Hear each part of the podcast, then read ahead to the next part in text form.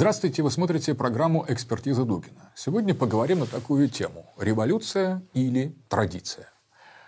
Действительно, эти два термина обычно существуют как в оппозиции. То есть традиция предполагает собой неизменное продолжение того, что было, нечто консервативное, нечто то, что переносится. Само слово традиция образовано от латинского традире, то есть перенос.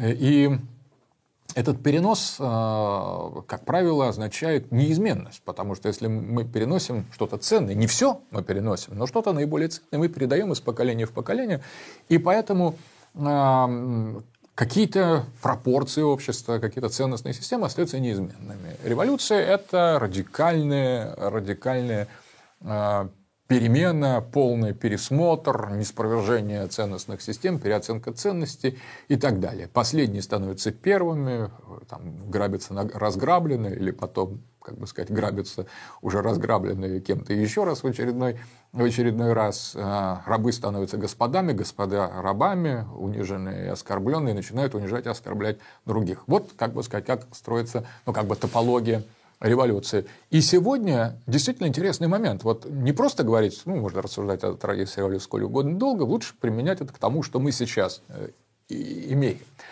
И вот э, здесь возникает очень интересный момент, что традиция, как и консерватизм, это на самом деле не является каким-то само собой разумеющимся вещью, вещью, потому что мы не можем сохранять, консервировать все, например, что было там в прошлом, и не можем передавать традиры, традиции на, на, в будущее или в настоящее все то, что было раньше. Мы делаем отсев, мы делаем выбор. Что-то мы считаем ценным для того, чтобы передать или сохранить, а что-то мы считаем второстепенным. Вот тут и возникает критерий, что именно мы считаем главным и что а, мы легко оставляем.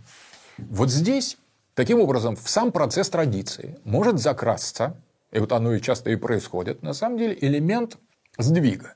То есть представим себе, что в какой-то момент мы решили не сохранять что-то принципиально важное, а сохранить второстепенное, и передать в будущее что-то такое, ну, скажем, второсортное или случайное, и отбросив принципиально. Кто это решает? А вот это решает человек на самом-то деле, потому что консерватизм и традиция – это не инерция. Если бы это была чистая инерция, то мы бы довольно быстро растеряли бы вообще все. Традиция и консерватизм – это усилия. И поэтому для того, чтобы что-то передать, на самом деле. Надо очень хорошо понимать, что является по-настоящему важным, ценным и существенным. А для этого надо приложить усилия.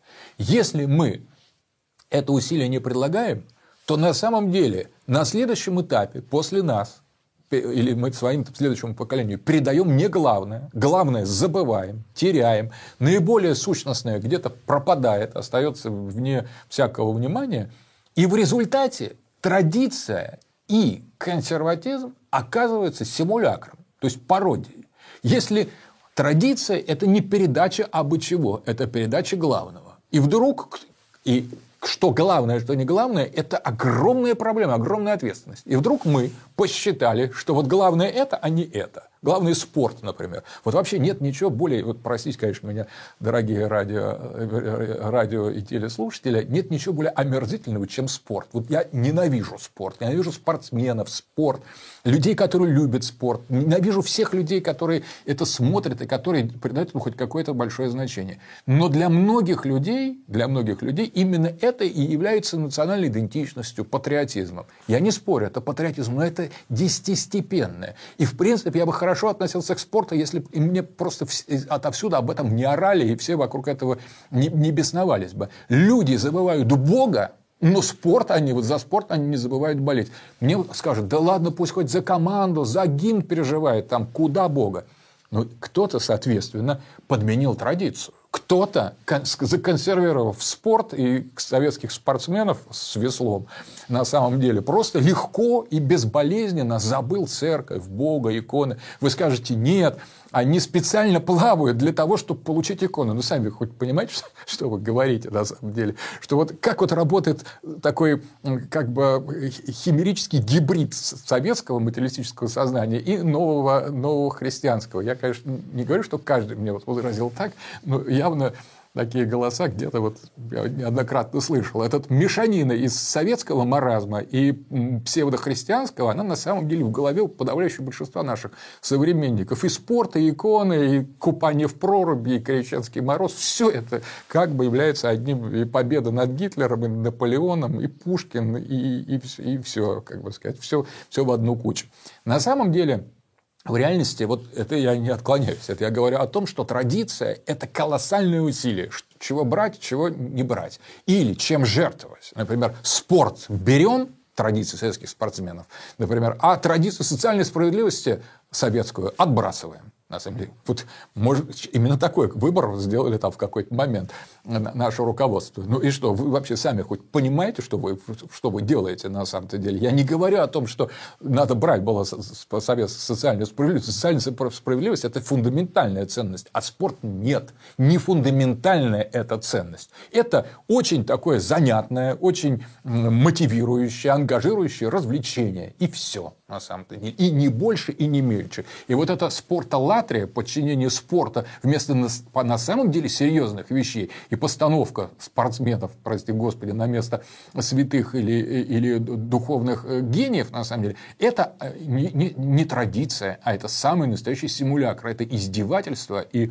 разрушение а, ценностных систем. Это и есть революция. Таким образом, революция, как переоценка всех ценностей, может происходить и внутри а, а, традиции консерватизма. Если мы будем сохранять не то, если мы будем э, передавать второстепенное, третьестепенное и забывать первостепенное, и если мы не в состоянии ответить в каждый момент, что является первостепенным, а что второстепенным, если иерархия нарушена в процессе консерватизма и традиции, то у нас и происходит ползучая революция. Она уже осуществлена. И если потом люди приходят и говорят, что ну вот Бог-то умер, как бы сказать, вы убили его, вы и я, как сказал Ницше, то есть в этот момент люди начинают возмущаться. Как же так? Это революция. Революция была никогда, Ницше об этом сказал. Революция была, когда началось новое время, и когда Бога и э, представление о божественном космосе стали заменять представление материалистической вселенной. Вот когда убили Бога. А